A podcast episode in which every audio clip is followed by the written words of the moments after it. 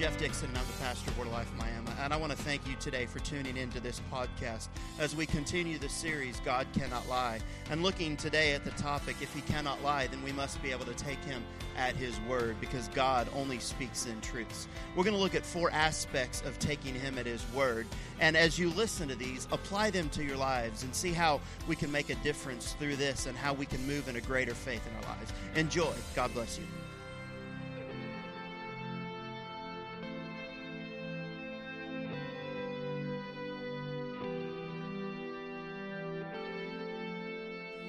That's the thing about hanging out in the presence of God is why does it have to stop? Peace isn't just for this place. That what we do at Word of Life Miami is intended to what we do in this corporate setting is intended to do something that causes us to be the church outside of these 90 minutes that we're together. That if this is the only time you encounter the pres- presence of God, encounter His Word, encounter uh, what God has for us, and you're missing out on the best part of a relationship with God. Now, I love, I'll get this thing set in here in just a second. I love that, you know, if this is it, it's better than nothing, but you're missing out on so much more. Amen? So we started a, I didn't intend it to be a series, but it happened. Um, I started a, we'll call it a series called and I don't have a slide for this. God cannot lie. And we spent last week talking about, and Aaron kind of set the stage this morning as he uh, opened or greeted everybody this creative aspect of the words of God, that it's not restricting God, but it's really this part of when God speaks, he creates, therefore, how can he lie if his very words are truth? And I want to take that to the next level with us today and address this aspect, go ahead, Abigail, of God in if he cannot lie, then we must take him at his word. How cool is that? Let's take God at his word. And um, I'm going to talk about Abigail for just a minute.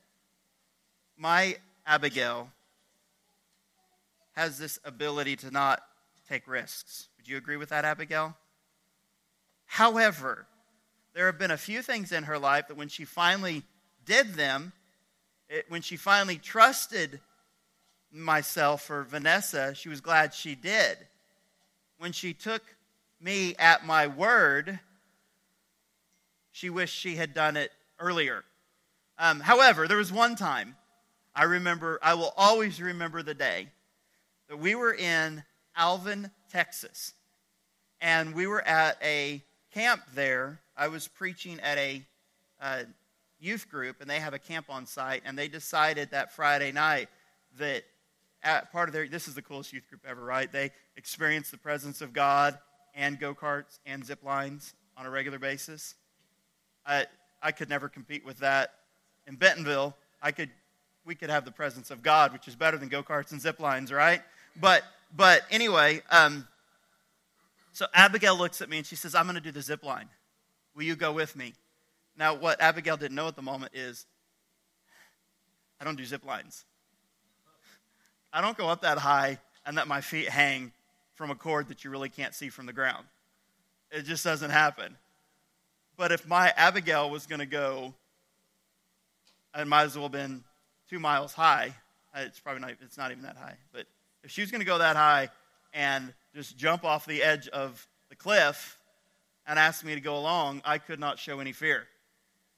I had to trust the systems that were in place to get on that stupid zip line. So I strap in and I carry my rope and my harness and my carabiner to the top of that. You remember this, right, Abigail? To the top of that thing. And we hook in and Abigail just goes. I was praying all the way up. She's going to give up. She's going to give up. She's not going to do it. She's going to get scared. She's not going to make this happen. The trips, I'm just going to walk up and be tired and have to walk back down. This will be fine. And she just flips on and jumps and goes. And I hear, woohoo! And I had no other option than to not be more scared than my daughter. How old was Abigail at that time? What, six? Maybe? Yeah?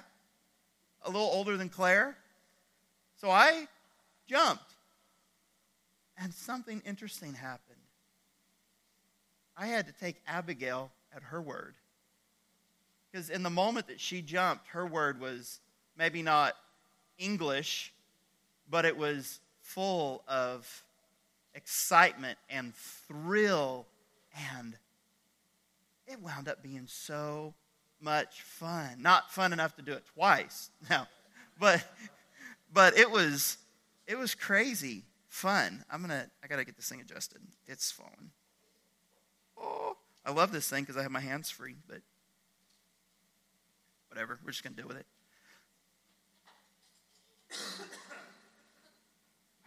you see me pause?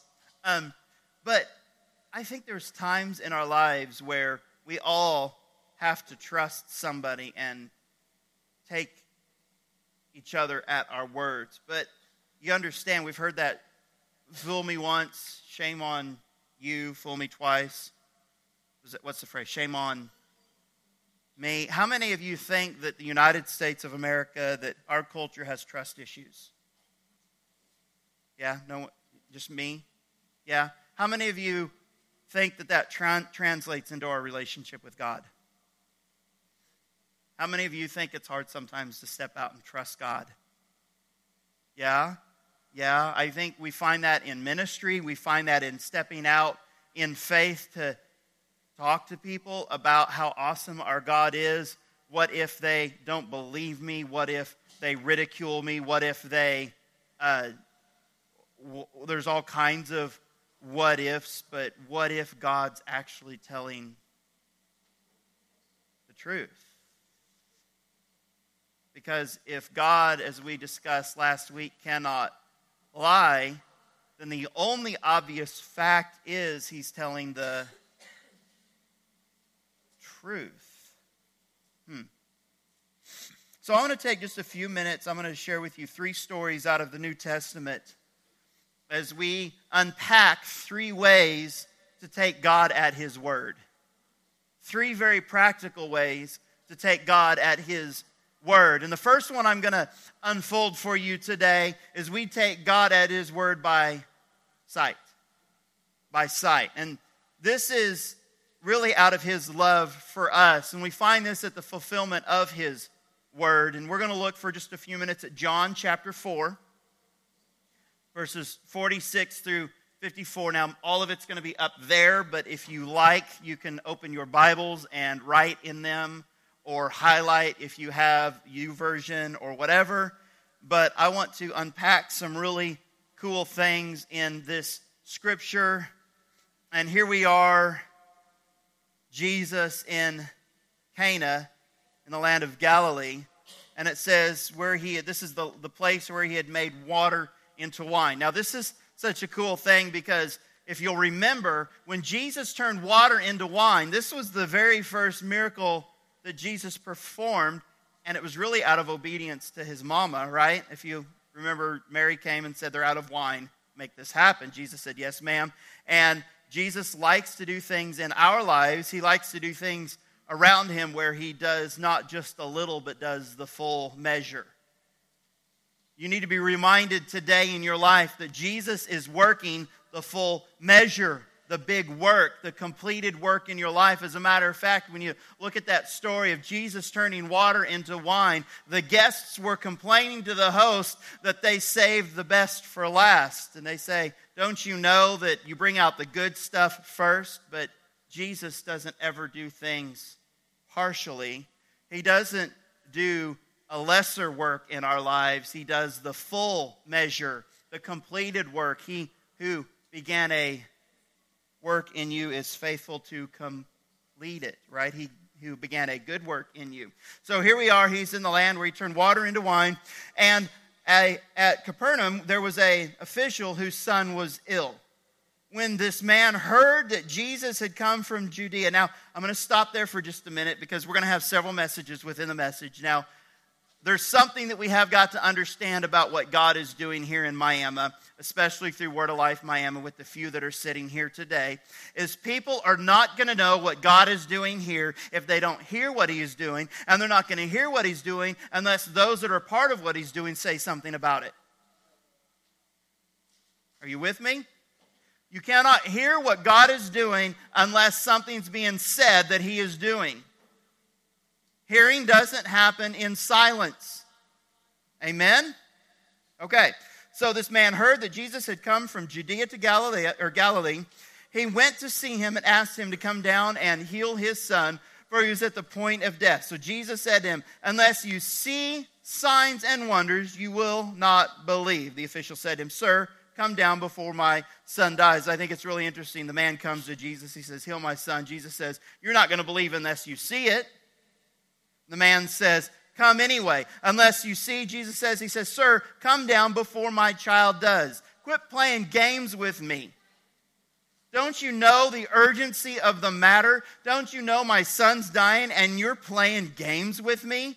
Jesus, who knows best, who knows our heart, who knows best how to deal with us so that we can be formed and molded to be better pursuers after the heart of God who is going to work the best way possible in our lives is there's this tug of war going on in this situation here. The man is almost frustrated in his approach, but Jesus, after the man continues to push, says in verse 50, Go, your son will live.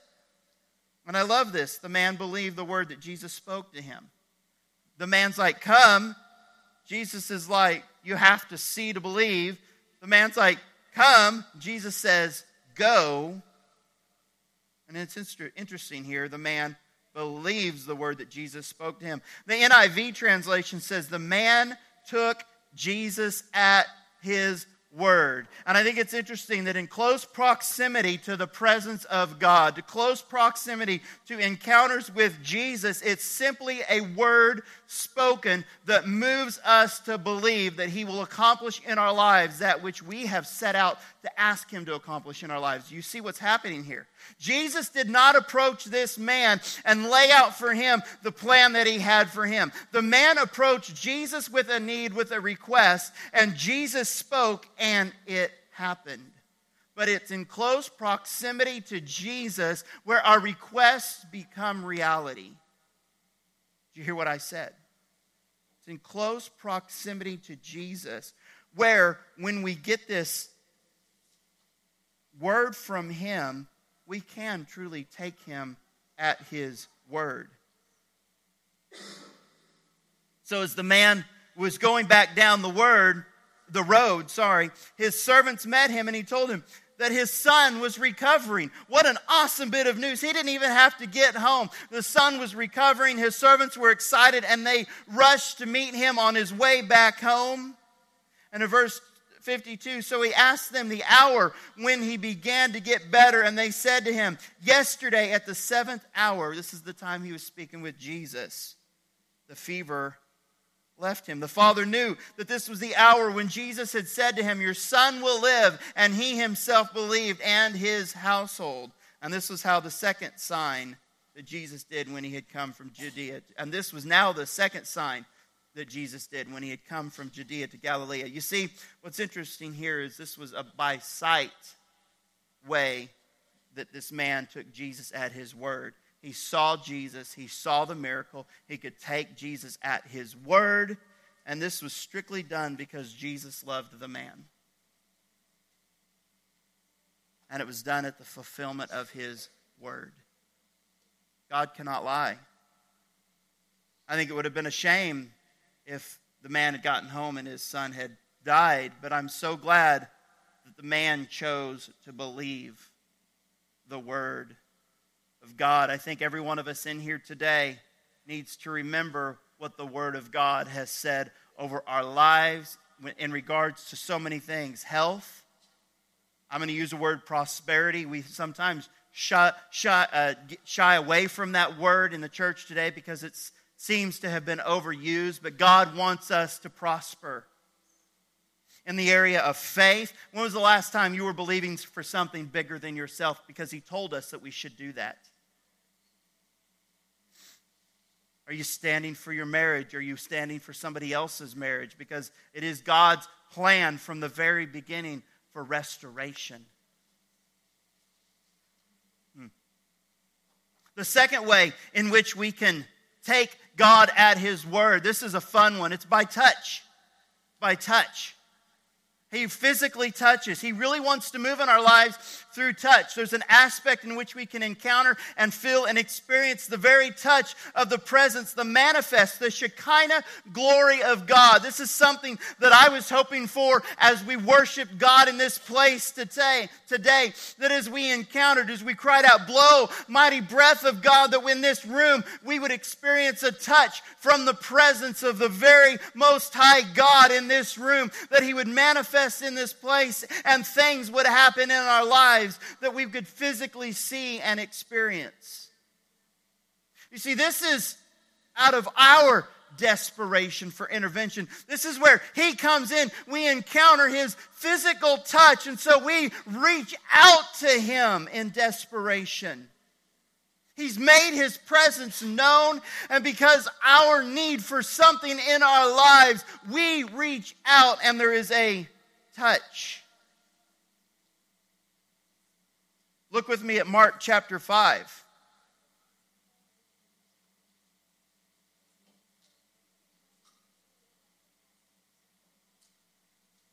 The pronoun here at the beginning of this is referring to Jairus, who has come from a distance. His daughter, his 12 year old daughter, is dying.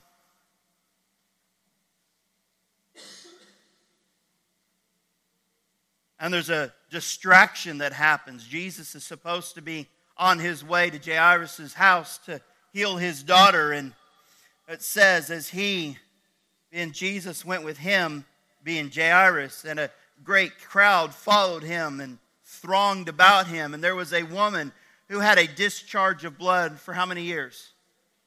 12. I think it's a sidebar interesting that Jesus is on his way to Jairus' daughter, who is 12 years old, to heal her. Who, by the way, has died or will die in this story, but resurrect. And here's this woman, a different generation, a greater, and when I say greater, I don't mean better, an older generation who has suffered for the same amount of time.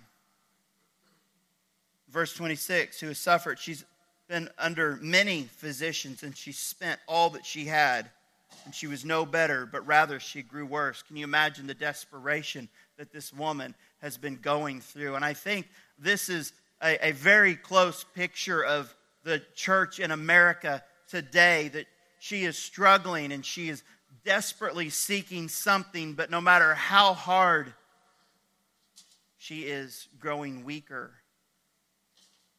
She's losing her touch. She's losing her strength, and she is maybe in a way losing her effectiveness.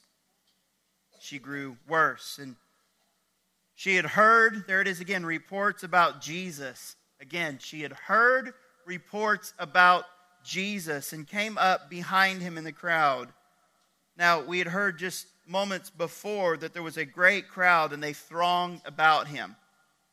They were tightly compacted around him. It was hard to move through this crowd. Back to verse 28 For she said to herself, If I touch even his garments, I will be made well. And she does. And immediately the flow of blood dried up, and she felt in her body that she was healed of her disease. And Jesus, perceiving in himself that power, the King James says, virtue had gone out from him, immediately turned about in the crowd and said, Who touched my garments? Can you believe that there's an encounter with God for us in this place where we pull from Him, even when it wasn't His intention at the moment to do anything on our behalf? Who touched my garments, he says, and his disciples said to him, You see the crowd pressing around him, and yet you say, Who touched me? There's been people touching you all around. They've been gathered around you. There's been somebody touching your shoulder, and they've been touching your elbow, and somebody's brushed up against your side, and they've touched you here, and they've stepped on your foot, and they've pushed me into you. Of course, someone touched you. Why would you ask such a silly question now from the perspective of the woman who has been struggling with this issue of blood for 12 years. This is such a dangerous question to her because, by the very nature of her illness, she had no business even being in the crowd, for she was unclean. She should have been outside the city gates. How desperate are you for an encounter with Jesus? How desperate are you to take him at his word? How desperate are you to encounter the life giving, life love, life blood of Jesus Christ to dry up that which is weakening you and to pour out something upon you that only strengthens you to move forward in the grace and in the power and in the moving of the Holy Spirit within your life?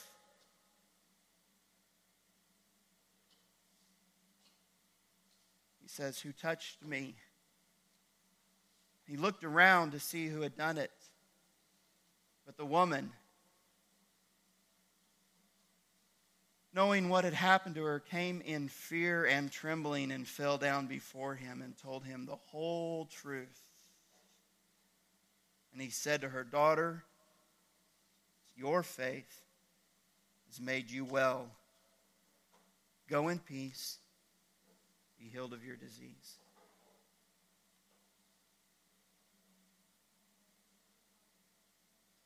So, the first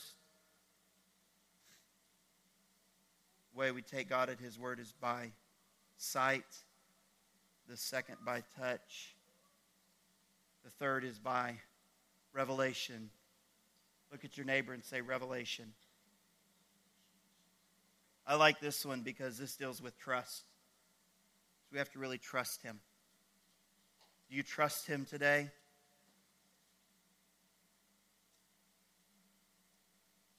The first one is done out of His love for us, the next one is done out of our desperation for an intervention, and this one is done out of our trust in Him. Might spend a few more minutes on this one, Luke 18. this one is found in all three of the Gospels. Some have two men. This one, we're going to talk about one man. He's named in, I believe, John's gospel as Bartimaeus. We're going to focus on Luke. Chapter 18, verse 35, and it says, As he, being Jesus, drew near to Jericho, there was a blind man, and he was sitting on the roadside begging. hearing a crowd going by, he inquired what this meant. Why why is there such a commotion? What is going on? And the crowd, they told him, Jesus of Nazareth is passing by. And I want to stop right here for just a minute. No, let me keep reading for a minute. Verse 38 says, And he cried out, Jesus, son of David, have mercy on me. Now I'll stop. I think it's really interesting. I like it when I read scripture and I see variations, not contradictions, but it's really interesting here. The, G, the crowd tells him it's Jesus of Nazareth, but who does he cry out for? Jesus, son of David. I, I would think that if I was told that Brad was coming, I wouldn't cry out for someone else. Now, in theory, we know that Jesus of Nazareth and Jesus, son of David, are one and the same but the crowd was referring to someone by location, where he was from. Mm-hmm. But get this Bartimaeus, in this very moment, already had a revelation of who Jesus was. Jesus of Nazareth was simply this is a man. This is our earthly understanding of who he is. Jesus, son of David, goes to Jewish, Jewish customs. Jesus, son of David, referred to the Messiah he was speaking out of a revelation, an instant revelation of who Jesus was. The crowd had it wrong. They believed him to be just a, a man, a prophet, maybe, a good man, really from a poor countryside. It was that son of, or Jesus of Nazareth, was in replies to a prophecy from Isaiah. Introduced to the blind man, the blind man turns around and instant in revelation, he cries out, Jesus, son of David, Jesus, the one who has come to save not just me, but all of mankind, the one that was prophesied, the one that I know to be the Christ, Jesus, son of David, have mercy on me. And those who were in front of him rebuked him because they were outside of revelation. They had no idea. They told him, Be silent. But he cried out even more, Son of David. Even a stronger revelation. Let's drop the first name and let's go straight to the position in heaven Son of David. We'll go from broad to specific to spot on. Nazareth, son of David, son of David. Have mercy on me. The beggar had a proper image, he had a revelation of who Jesus was. And I love Jesus' response to this man in this very instant. And I know it. I know that it had to have come out of this revelation in this moment because he says, Jesus stopped and he commanded him to be brought to him. And when he came near, he asked him one of the most powerful questions that we could ever be asked. And I believe he's asking us in this room today if you have a revelation of who he is, if you can believe him as the son of David, he's asking, Are you ready for it? What do you want me to do for you? Man, I sense such power on that question. He's asking you today, what do you want me to do for you? The thing that we've got to watch in this question is he doesn't ask questions for the sake of hearing his own voice. But he's asking this question today with the intended purpose of answering it. Huh. Are you with me? He's not asking this question so he can turn it on you and turn it into a teaching moment to tell you why you're asking the wrong question or answer, yeah, asking him the wrong question. He's asking you this question so that He can fulfill the desires of your heart. Wow! How many of you are ready to have the desires of your heart fulfilled out of revelation for who Jesus is?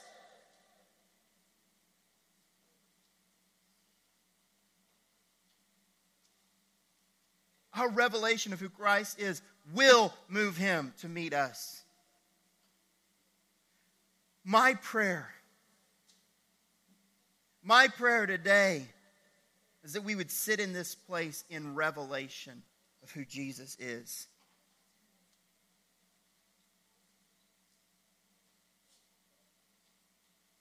The man responded, Lord, let me recover my sight. What a heavy question. Can you imagine Remember, Jesus doesn't just partially answer. Let me recover my sight had have been so much more than opening the receptors from his cornea to his brain. I think I said that right. I don't know. I'm not a doodad, a doctor. I'm not a scientist. It had to be so much more than that. It had to be that when Jesus answered, He fulfilled the completion of the work. That not only is this man sitting in Revelation that Jesus is the son of David, that he's the son of God, but here is this man sitting here that has been blind since birth. And not only now does he get to gaze upon Jesus the man, but in his moment of revelation, he is now gazing upon Jesus the Son of God. That echoed really cool in here.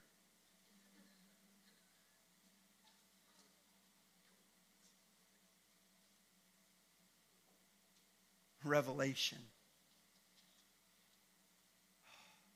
You sense the presence of God in this place? Are we sitting in Revelation today? How clear is your eyesight?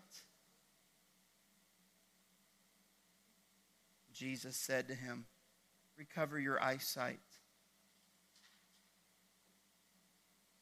Your faith has made you well. And immediately he recovered his sight and followed him. I love this. Glorifying God. You know, when we're sitting in revelation of who Jesus is, we will naturally glorify God. All the people around beforehand, they were telling the man to shut up, right? And now, even now, when they see it, they're giving praise to God. Hmm. This morning I was sitting where Aaron is and I was just hanging out. There was a, a song I'd never heard playing in the room, and it was really uh, Jason Upton. And if you know who that is, it doesn't matter what he's singing, it's. But I was sitting there and I felt like God say, You're missing a point. There's a fourth one. So I don't have slides for this. You can go and just put the last one up, Abigail. So the first one we've got by sight. And this is out of his love for us. By touch, this is out of our desperation for intervention. Three, by revelation, this is out of our trust in him. And number four, go with me to Hebrews 11. There has to be an element of the unseen, doesn't there? There has to be an element of faith. So we're going to say by faith.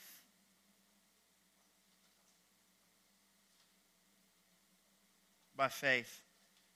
This is unscripted. Not that any of that is really scripted. This, this was blowing me away today. Uh, chapter 11, verse 8. It says faith. Everybody say faith. Faith led Abraham to obey when God, God called him to a place that he would receive as an inheritance.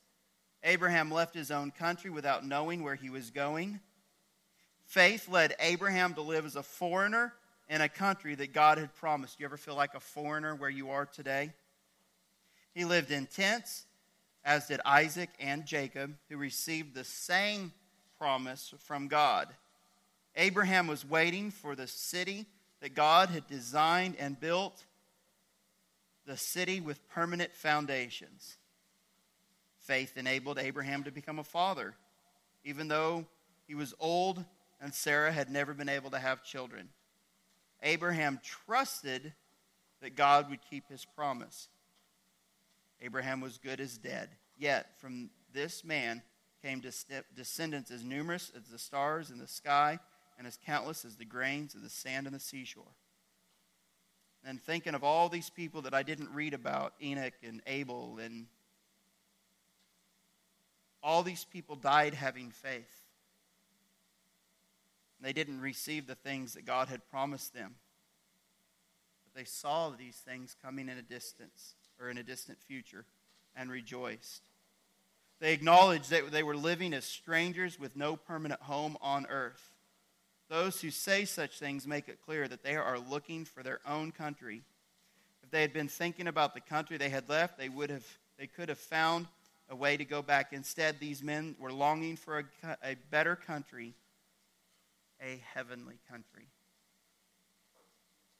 You see, one thing that we can take God at His word is through faith. All of this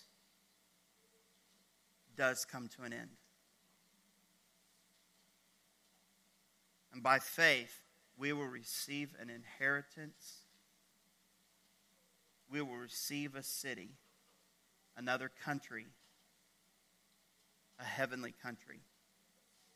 And one day,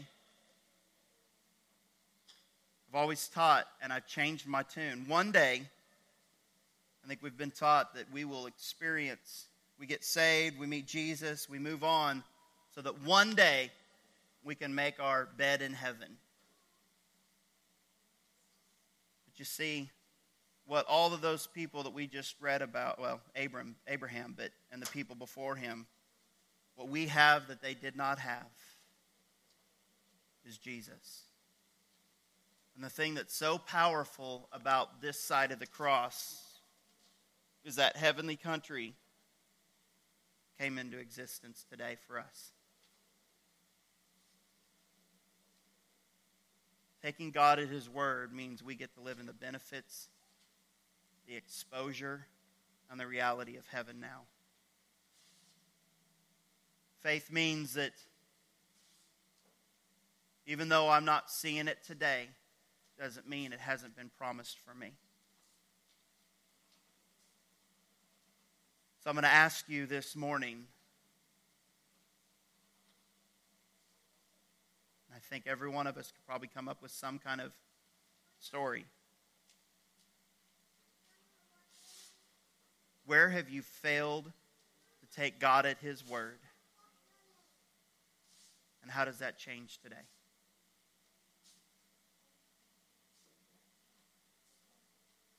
It's time to take God at His word. well, I sure hope you've enjoyed today's podcast. If it has impacted your life, would you share it with your uh, social media? Would you subscribe to this, like it, leave some feedback in the comments below? Also, would you go to our website at WLMiami.com? That's W L M I A M I.com. Go to the Give tab and contribute to what God is doing in northeastern Oklahoma. And if you're in the area, we have services at 10 a.m. on Sunday morning, and you can find us at 135 I Northeast, just across from the campus of NEO. We'd love to see you experience the presence of God together.